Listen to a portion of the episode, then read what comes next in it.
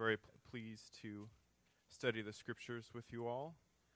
We'll be in Isaiah chapter 7 this morning. And cool crowd. I like you guys. Why don't we go ahead and, and start with a word of prayer? Father, we are thankful. We are thankful that, Lord, you reach out to us, that you've called us by name, and that, Lord, you make yourself known to us by the, the revelation of your word. You reveal yourself to us. And most importantly, you reveal yourself to us in the picture of your Son. That God, you who have spoken by prophets, who have spoken by your word, who have spoken by dreams to people before in the past, have you've now spoken to us loudly. You've shouted to us by the person of Christ. And Lord, we ask that we would have a bigger picture of Christ that we might trust him and we might believe on his name. In Jesus' name we pray. Amen. So, again, we're in Isaiah chapter 7. Isaiah chapter 7, continuing through this massive and but and very enjoyable prophet, Isaiah. Um, the title of the message is Sons of Promise. Going through here, there, there's a, a fascinating little section that we find here in which Isaiah brings his son to his work. And it made me think about the times I've been brought by my dad to his work. And it was never a typical, like, you know, bring your son or bring your kid to work day. When my dad brought me to work, it was usually because I was being put to work. I was sweeping, I was doing these things. And my dad has an interesting job. He has, for years, installed bank equipment and moved heavy equipment in banks. There'll be so many times we're driving by a bank in Orange County, Inland Empire, LA County, where he's like, oh, I did that, I did that, I did that.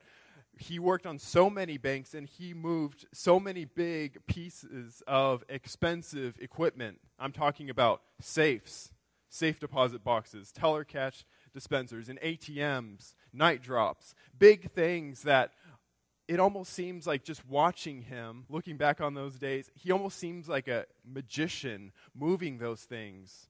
But it was a very simple case of, you know, you have a little bit of leverage on a safe, you have a little bar that you roll it on, and you just use small amounts of leverage to put it on a truck or, or various different things like that. And all of a sudden you have this, you know, 2,500 pound safe that's suddenly on top of a truck or on top of something or or in a specific location and you think man that's like magic how he how he was able to move something that huge and i think of in this passage in isaiah when isaiah brings his son to work, if you will, his son got to experience what he did.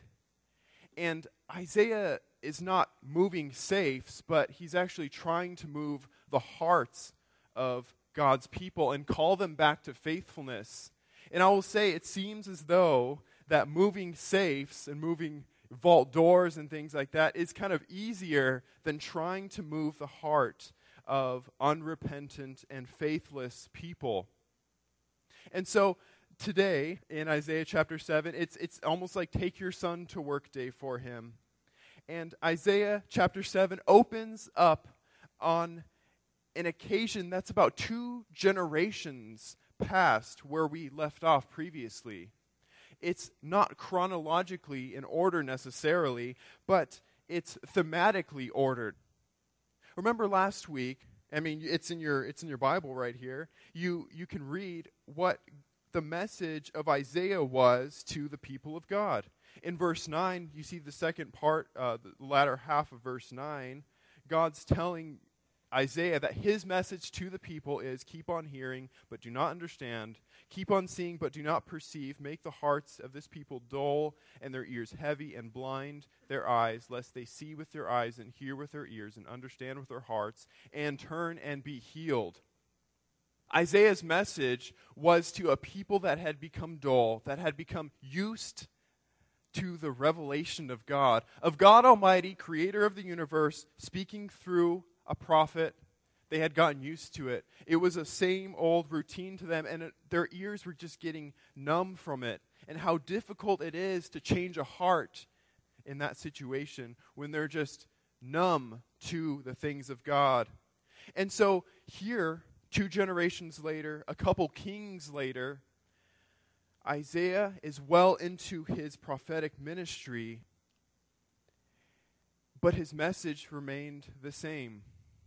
His message remained be faithful to God, come back to God, be faithful to God. This is a trustworthy God. So let's open up right here in Isaiah chapter 7.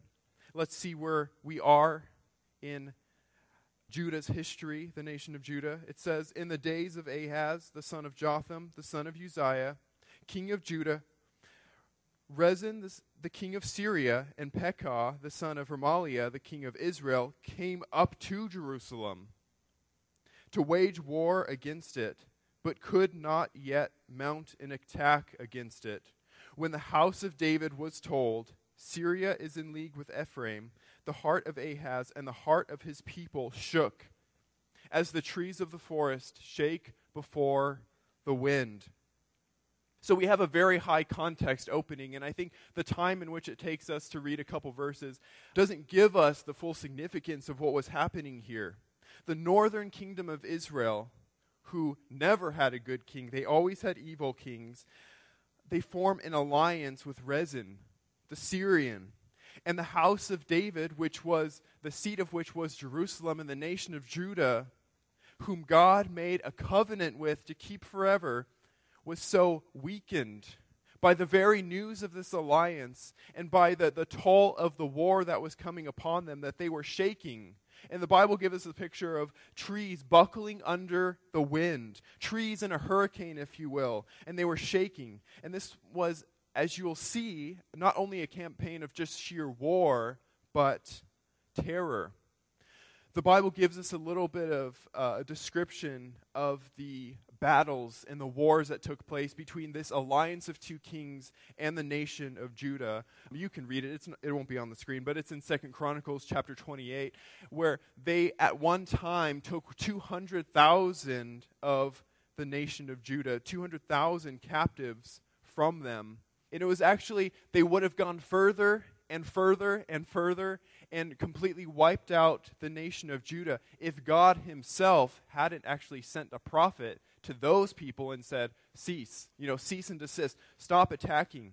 And so we have this little caveat right here in verse 1 that they could not yet mount an attack against it. And we see that this is the mercy of God to a people that was beginning to be faithless and beginning to forget the Lord. Actually, I shouldn't say beginning, continuing to forget the Lord. This was the mercy of God to give them another warning to turn their hearts back to the Lord.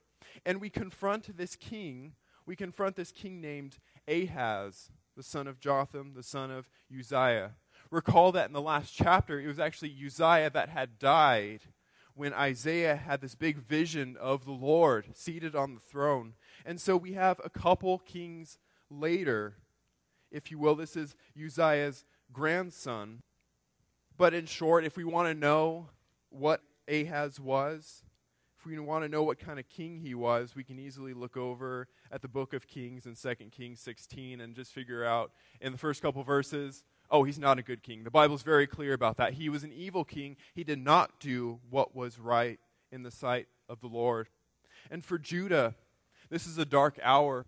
They have a faithless king on the throne, and they have enemies coming up against him. And God sends Isaiah to meet King Ahaz, which speaks to the faithfulness of God, that in the, this time of great faithfulness, God is still sending out his prophet. But of course, Isaiah had his work cut out for him. So we see Isaiah's encounter with the king in verses 3 and 4. The Lord said to Isaiah, Go out and meet Ahaz, you and Shear Jashub, your son. He's bringing his son to work at the end of the conduit of the upper pool on the highway of the washer's field, and say to him, Be careful, be quiet, do not fear, and do not let your heart be faint because of these two smoldering stumps of firebrands at the fierce anger of Rezin and Syria, the son of Remaliah.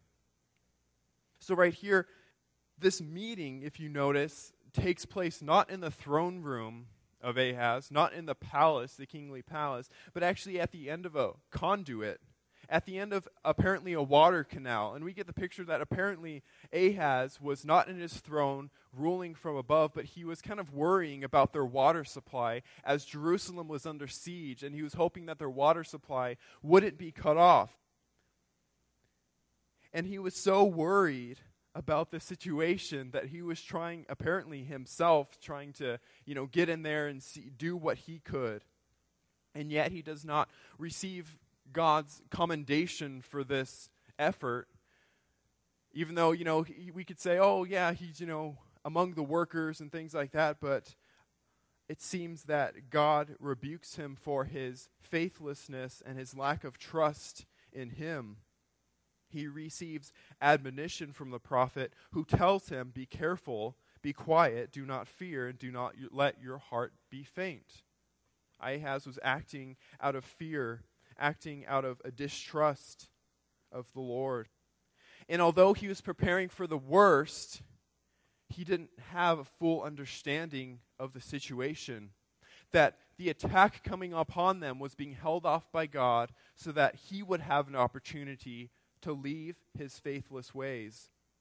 And we have this message from Isaiah, this first message from him, and it's, if you will, a sign from the son that he brings to this meeting that Isaiah brings. And the message of this son, it's actually the first son of the, a couple sons we'll be looking at in this chapter. There's a, the son himself is a message to him because the son himself has a name which means a remnant shall return. This is God's message to Ahaz that no matter what he might do, no matter what he might fear, there's going to be judgment. There is going to be consequences for the generations of faithlessness of God's people, but a remnant shall return. That God was still going to have a faithful remnant of his people. Yeah, it'll be a, it'll be a stump. It won't be a full tree of a family tree. It'll be a stump. It'll be a mathematical, maybe impossibility, a fraction of what they were, but God will have a faithful remnant. And so, this was God's promise to have a people reserved for Himself to still work out His redemptive plans in the world. And so, Isaiah's son this is, you know, just the sole mention we have of his son was just this walking, talking sign. His name was the sign of the Lord. His name was a word from God. And having given this visual sign, Isaiah has a couple things to tell the king. The first one we already have read. It's an admonition to be careful and be quiet and do not fear. God sends this word to Ahaz as a warning, but also an encouragement. He says, Be careful how you act. Don't act faithless, faithlessly. Don't react in some way that reveals a lack of faith in the Lord. But he also says, Be quiet. He also says, Do not fear. Because he was also at the same time trying to comfort his heart with the promises of God. The promise, the covenant that God had made with the house of David. God had made a covenant with David himself. And if you want to read about it, it's, in 2 Samuel um, chapter 7, where God says, Your house will stand forever, your kingdom shall be everlasting. And that was not just because David was a good person, but also because God was going to use the faith of David and the picture of David and the line of David to bring his redemptive plans forward into the world. And so this is a promise from God that no matter what comes against you, Ahaz, no matter what comes against your people, there will still be a remnant remaining. There will still be a faithful God keeping a faithful people. And so this is a promise that God intends to keep. And believing God's promises should bring us, should bring Ahaz, contentment and not panic. It should bring calm and not worry. That's what happens when we meditate on the promises of God. When we understand that God has the strength to deliver on his promises. But what's the other implication of this sign? What's the other part of the sign of his son, saying, A remnant shall return? Well, God is also saying that his enemies will be thwarted.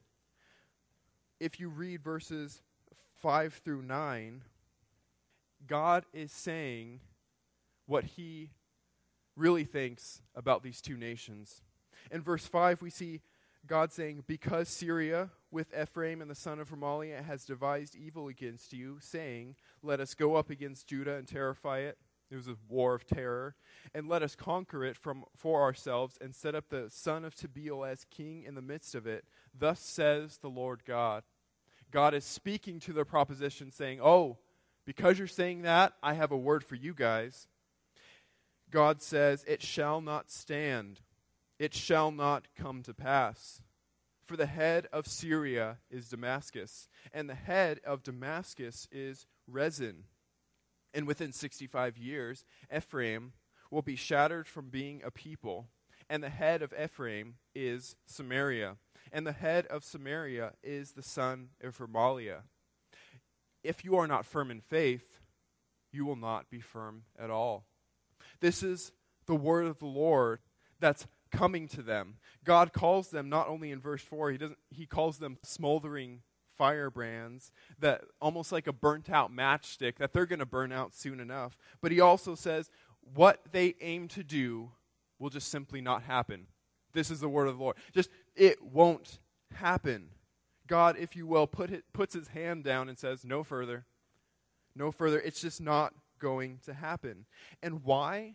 Because he God deconstructs this whole situation. God deconstructs these kingdoms. And he says the head of Syria is Damascus. Okay, the head of Syria, you know, their capital maybe is Damascus. And the head of Damascus is Rezin. God is saying, deconstructing the whole situation, these are just men. And what are the plans of men before the Lord? God describes them just as they are. They're just men. If you look at Psalm 9, verses 19 through 20, we see this situation. We see David calling out for this very thing. He says, Arise, O Lord, let not man prevail.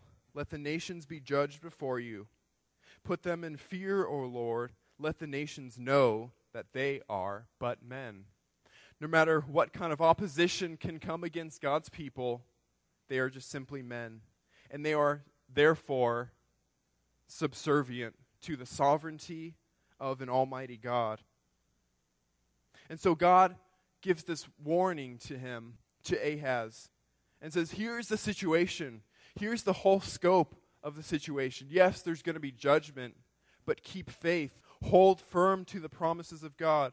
Keep faithfulness to God's covenant, because at the end of verse 9, if you are not firm in faith, you will not be firm at all. It seems like a really good memory verse if you're not firm at faith. Maybe not something that would go on a coffee mug, but something important to remember for us because we understand that being firm in faith causes firmness in stability in all of our lives by simply being firm in trusting the Lord. But we understand that in this time, Ahaz wasn't firm in faith. And shortly after this prophecy, we read in Second Chronicles 28 22, what did Ahaz do in the time of faithfulness, in the time of distress? In the time of his distress, he became yet more faithless to the Lord. And so Ahaz didn't react the right way. And when trials came his way and when opposition came his way, the temptation to look elsewhere for his deliverance was so strong that he departed even further from the Lord. Sometimes we think that, you know, when, when someone goes through through trials in their life and goes through their tribulation, that they come out, you know, a stronger person.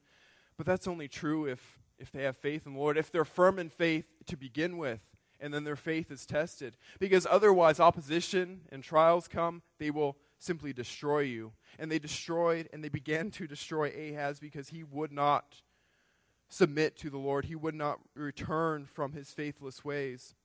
But we see the mercies of God once more. We see the mercies of God in this next sign that he's giving to Ahaz. Because we see in verse 10 that the Lord spoke again to Ahaz. Even though he's proving himself faithless, even though he's not repenting and not turning to the Lord for deliverance in the situation, we see the Lord speaks again to him. And we're thankful that the Lord has mercies in this situation in, in my life where the Lord speaks to me again when I'm not listening. But let's see what the Lord says in verses 10 through 12. The Lord spoke to Ahaz, and he says, Take a sign of the Lord, or ask a sign of the Lord your God. Let it be deep as Sheol, or high as heaven. But Ahaz said, I will not ask, and I will not put the Lord to the test. We don't know how much time has passed between this first sign and the sign that God is telling Ahaz to ask of him. But it could be minutes, I don't know, it could be could be months.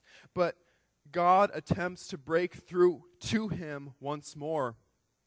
But just as in Isaiah 6, as Isaiah was warned, his sign goes out, his message goes out to dull ears, to numb ears. And God invites Ahaz to say, Ask me of a sign. Here, here's a blank check. Ask me what you want from me, some kind of confirmation of my promise. And Ahaz's answer almost sounds kind of pious. Oh, I, I, I won't ask, and I will put, not put the Lord to the test. What he's saying is that, oh, I don't need God to prove himself. And we think, man, how great was this guy's faith? But no, it's sheer arrogance, it's insolence. And he shifts from complete lack of faith to, you know, shaking like a tree in a hurricane to insolence and to audacity, if you will. It's not pious, it's not reverent. Perhaps he was trying to channel, you know, the King David. Remember, David had um, come under judgment for a diso- part of disobedience he had for, through God, and God said, Pick what you will um, as a punishment for you. And David said, oh, oh, Lord, I, I repent of my sins, and you, you pick my punishment. I'm not going to pick. Maybe he was trying to channel that situation. I remember reading about David about this situation, but no, he's no King David. And he had a hard heart, and it simply fails to register with him his dire spiritual need. He doesn't even let the Lord do what he wants, and the Lord wants to show him a sign, and he says, No, I won't, I won't, even ask. I won't even ask. He simply will not query God. He simply will not open this conversation with the Lord. And his presumptuousness simply exhausts the patience of Isaiah, as we see in verse uh, 13.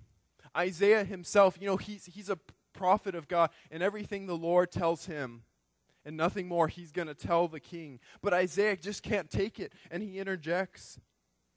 And he said, in verse 13, Hear then, O house of David, is it too little for you to weary men that you weary my God also? Therefore, God Himself says, I'm going to give you a sign. And I'll give you a whopper of a sign. He says in verse 14, The Lord Himself will give you a sign.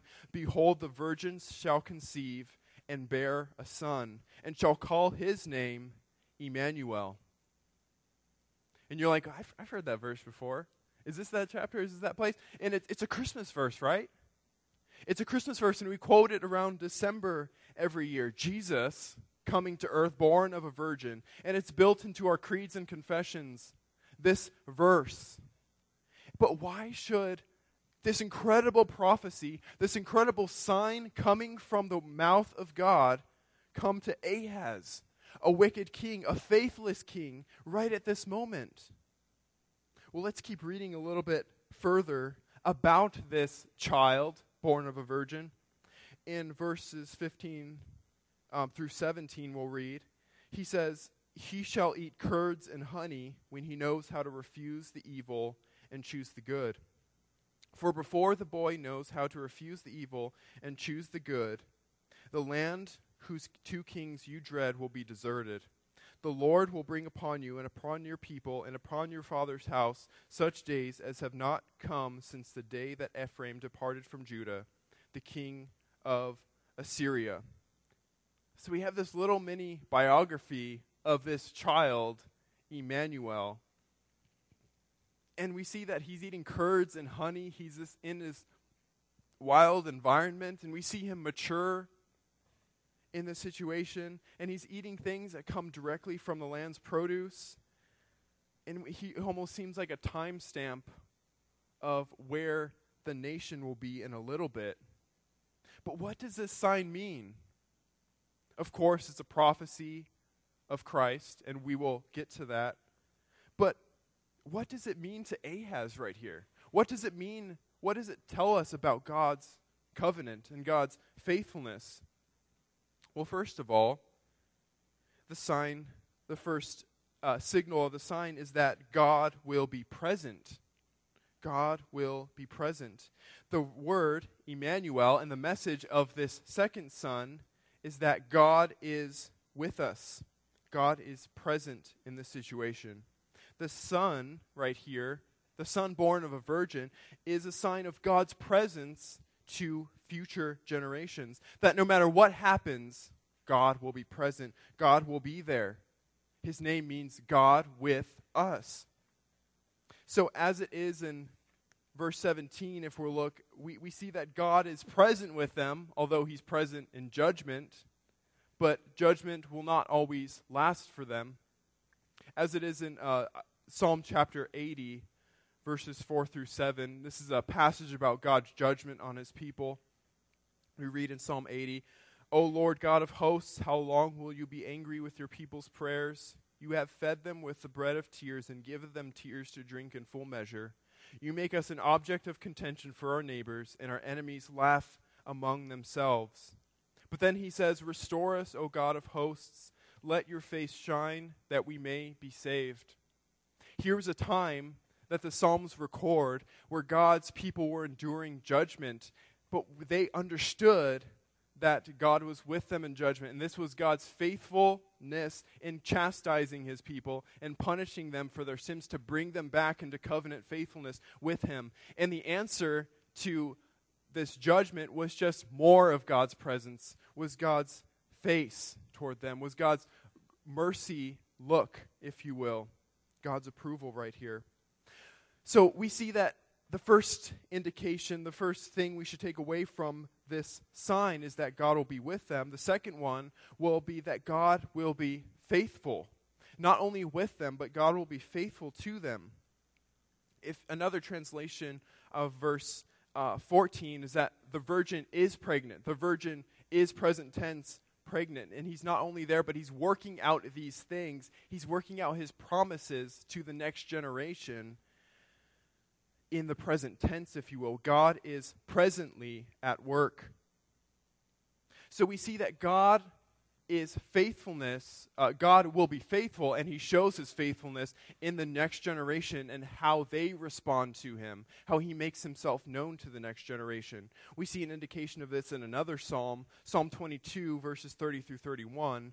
We see David speaking. Um, this is one of the uh, messianic psalms, the prophecy about the Lord. But he's speaking and he says, Posterity shall serve him, that is the Lord, and it shall be told of the Lord to the coming generation. They shall come and proclaim his righteousness to a people yet unborn, that he has done it.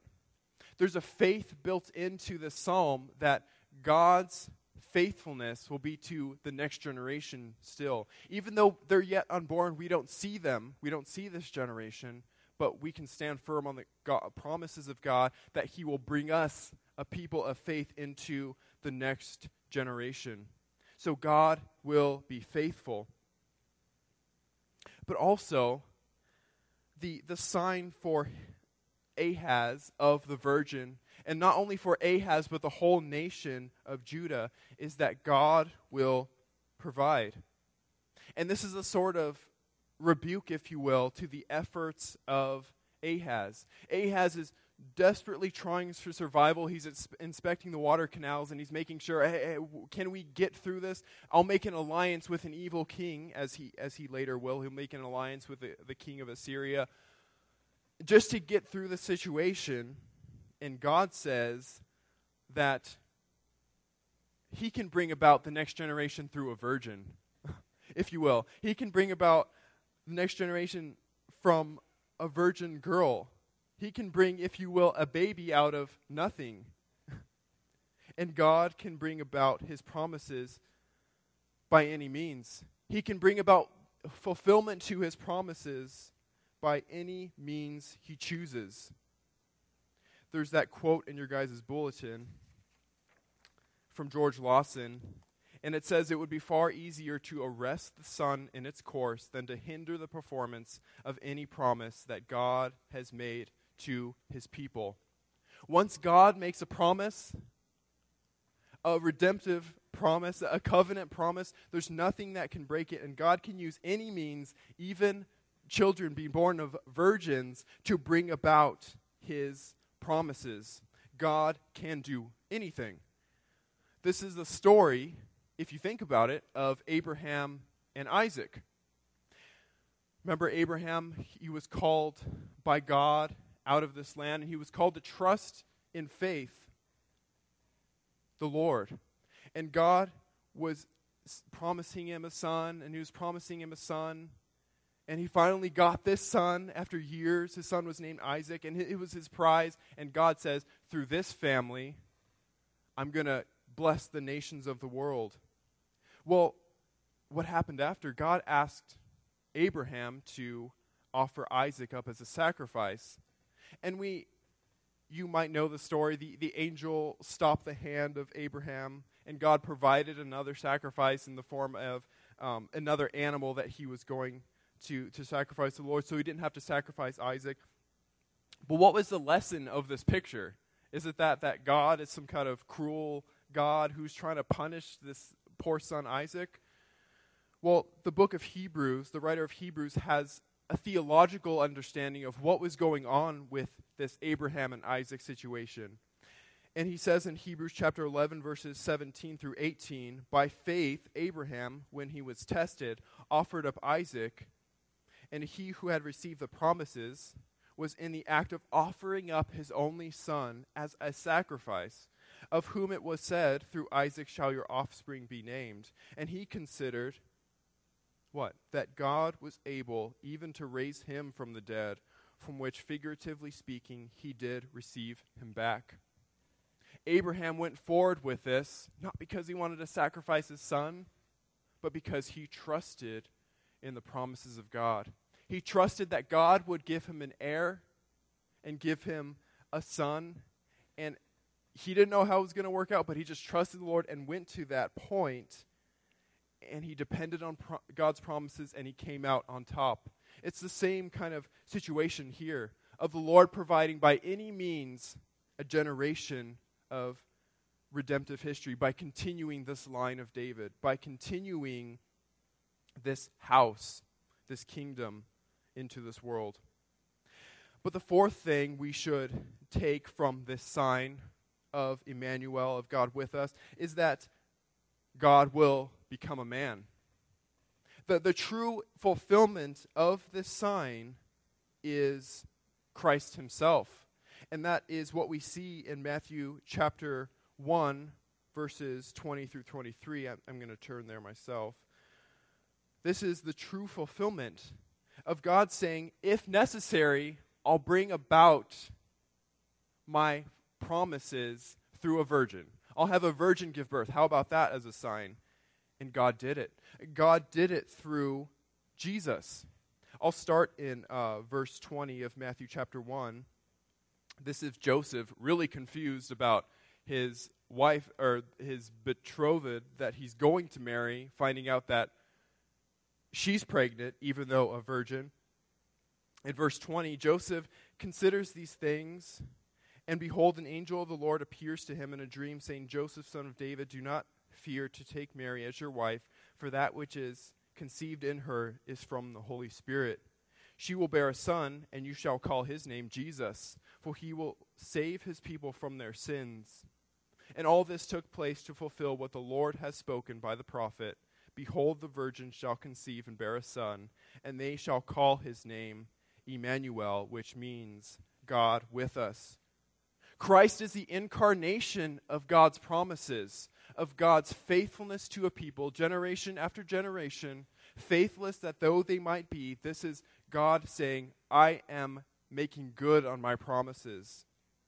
And not only is Christ a fulfillment of promises, but Christ is a salvation for us who came in our likeness that he might save us from our sins. This is God's full plan working out. We can look at Christ and see God's full plan, not just little promises here and there that we, we start to learn and see, but this is God's full plan illuminated in front of us.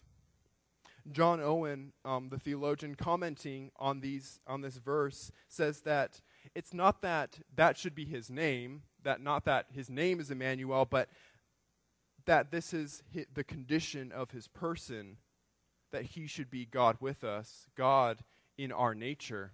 God taking on human flesh, coming and walking among us. Christ, the fulfillment of God's promises, coming to earth and engaging with us and reaching out to us.